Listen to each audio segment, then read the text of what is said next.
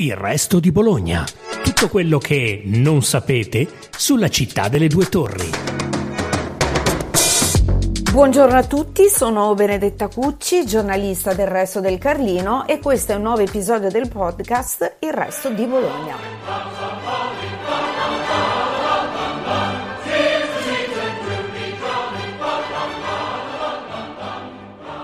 Quando si avvicinano le feste, a Bologna è tutto un correre dal macellaio di fiducia, dalla sfoglina di fiducia, dalla drogheria di fiducia, perché le ricette vere e di una volta chiamano subito le botteghe più sinceramente bolognesi, quelle dove non si è mai smesso di vendere tutto l'occorrente per preparare tortellini, passatelli, cotoletta, polpette, lesso, torta di riso, raviole, certosino, eccetera, eccetera.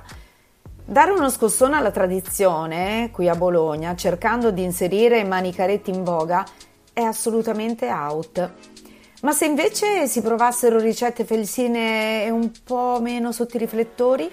Per questa missione mi sono affidata a Ivan Poletti, già socio e chef della cantina Bentivoglio, poi in cucina ad Armani, a Palazzo De Rossi, al Cascin nella sua rinascita e ora fieramente indipendente con un piccolo progetto dal cuore grandissimo, Zigo e Zago, il chiosco da poco inaugurato col socio Daniele Simonetti ai giardini Graziella Fava, dove guarda caso il cibo che guida tutto è una delicatezza bolognese, la crescentina. E io decido di infilare in questo menù con il balanzone e la galantina proprio la crescentina perché diventa un divertissement sulla tavola e per chiudere raviole, naturalmente con la mostarda del marchio storico Cavazza dal 1898. Ma sentiamo cosa ci racconta Ivan Poletti che ci svela il suo ricettario di Natale e iniziamo proprio dalla Crescentina.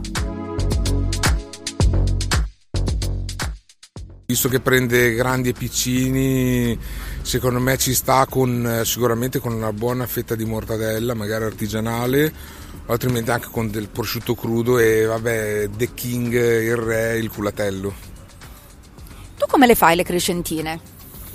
Allora, io le crescentine intanto le faccio a bocconcini, quindi sono quelle piccoline che proprio come finger food, Uno, una tira l'altra e nell'impasto non metto, non metto assolutamente lo strutto e se ho la possibilità mi piace friggerlo nello strutto. Ehm, un'idea di ricetta se uno volesse farla a casa? Allora, sicuramente allora farina 00, una buona farina di qualità, magari con gli anni ognuno, ogni signora a casa, ogni sdora, ogni sfoglina ha la sua farina, comunque ci vuole una farina 00, e io impasto tutto con latte e latte fresco, una puntina di lievito e un 30 grammi di sale per, no 25 grammi di sale per chilo. Perfetto. Sentite mm, nel frattempo questi palleggi sotto l'intervista perché siamo proprio al giardino, al parchetto Graziella Fava dove c'è il playground e continuiamo a giocare con il nostro pranzo di Natale. Per cui abbiamo scelto come primo il balanzone. Cos'è il balanzone, Ivan? Sì, il balanzone è un tortello a sfoglia verde, quindi spinaci, con un ripieno di ricotta, mortadella, parmigiano e ognuno ci mette, c'è chi ci mette l'uovo, c'è chi ci mette una puntina di noce moscata. Io preferisco non mettere né l'uovo e nemmeno la noce moscata, però abbondare con la mortadella e il parmigiano. Come lo condiamo?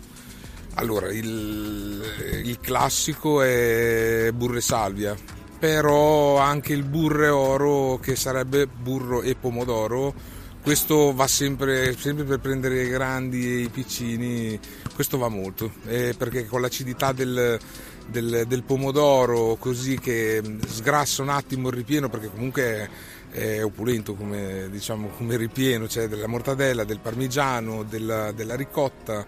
Quindi secondo me col pomodoro ci sta molto bene sia d'estate che d'inverno. La tua proposta per il secondo qual è? La galantina, la galantina la galantina di pollo, perché quando si diciamo che anche questo è un sempreverde perché comunque la galantina di pollo va servita fredda, quindi sia d'inverno che d'estate è ottima anche perché quando sei in famiglia sotto Natale le famiglie che sono da 10, 15, 20 persone avere la mamma che cucina arrosti o cose per 20 persone insomma quel giorno lì non si diverte tanto. Quindi invece avendo la possibilità di fare una galantina la galantina viene fatta con un bel pollo ruspante ehm, disossato a tasca, quindi praticamente con la sua pelle e tutto. Poi viene farcito dentro con un ripieno che è tipo quello delle polpette, quindi viene fatto o tipo quello del ripieno del tortellino.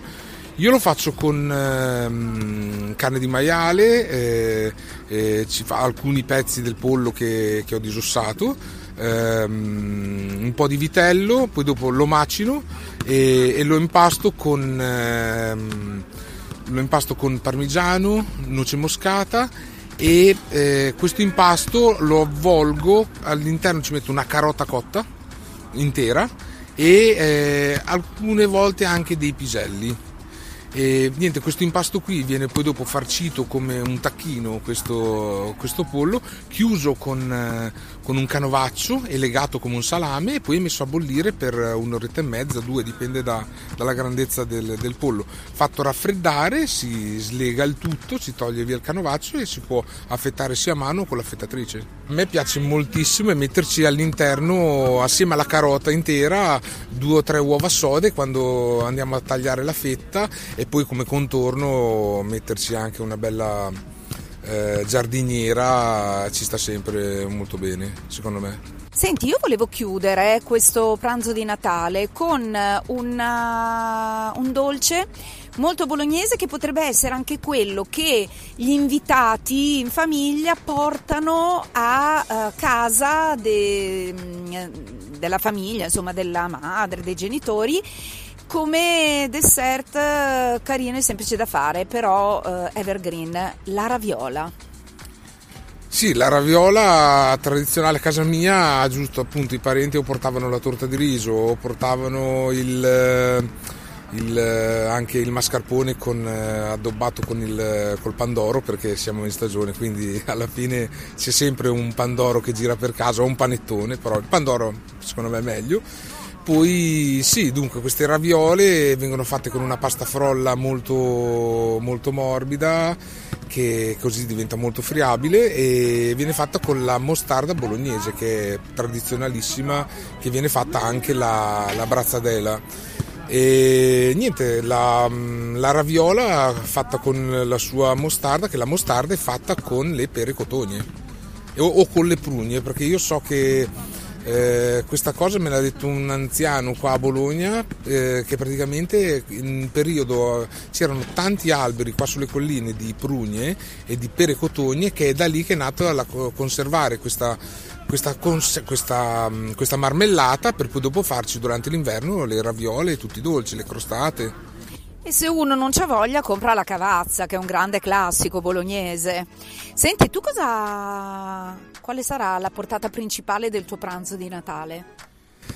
Allora, io al pranzo di Natale siamo nel 2024 e ho anche dei vegetariani in famiglia, quindi eh, sicuramente farò un, um, vabbè, un risotto il tortellino non manca perché comunque a casa mia il tortellino non manca di tradizione, anche se sono modenesi fa lo stesso, il tortellino ci deve essere. E poi faremo, ho deciso quest'anno di fare, eh, di fare un risottino ai porcini, lo farò con i porcini secchi così anche se non è stagione comunque viene un, eccezionale e di secondo io insistevo per eh, aragoste e astice però essendoci vegetariani di fare una parmigiana di melanzane e poi un po' di verdurine l'insalata russa che porta mia mamma le raviole appunto come dicevamo e tutte queste cose che alla fine sì cucinerò qualcosa ma la maggior parte le portano tutti gli altri miei parenti Ecco, mi piace questo appunto anche sull'insalata russa, che potrebbe essere una cosa che viene messa in tavola come contorno, anche quello arricchisce la tavola anche di colori. Senti, grazie e buon pranzo di Natale. Grazie.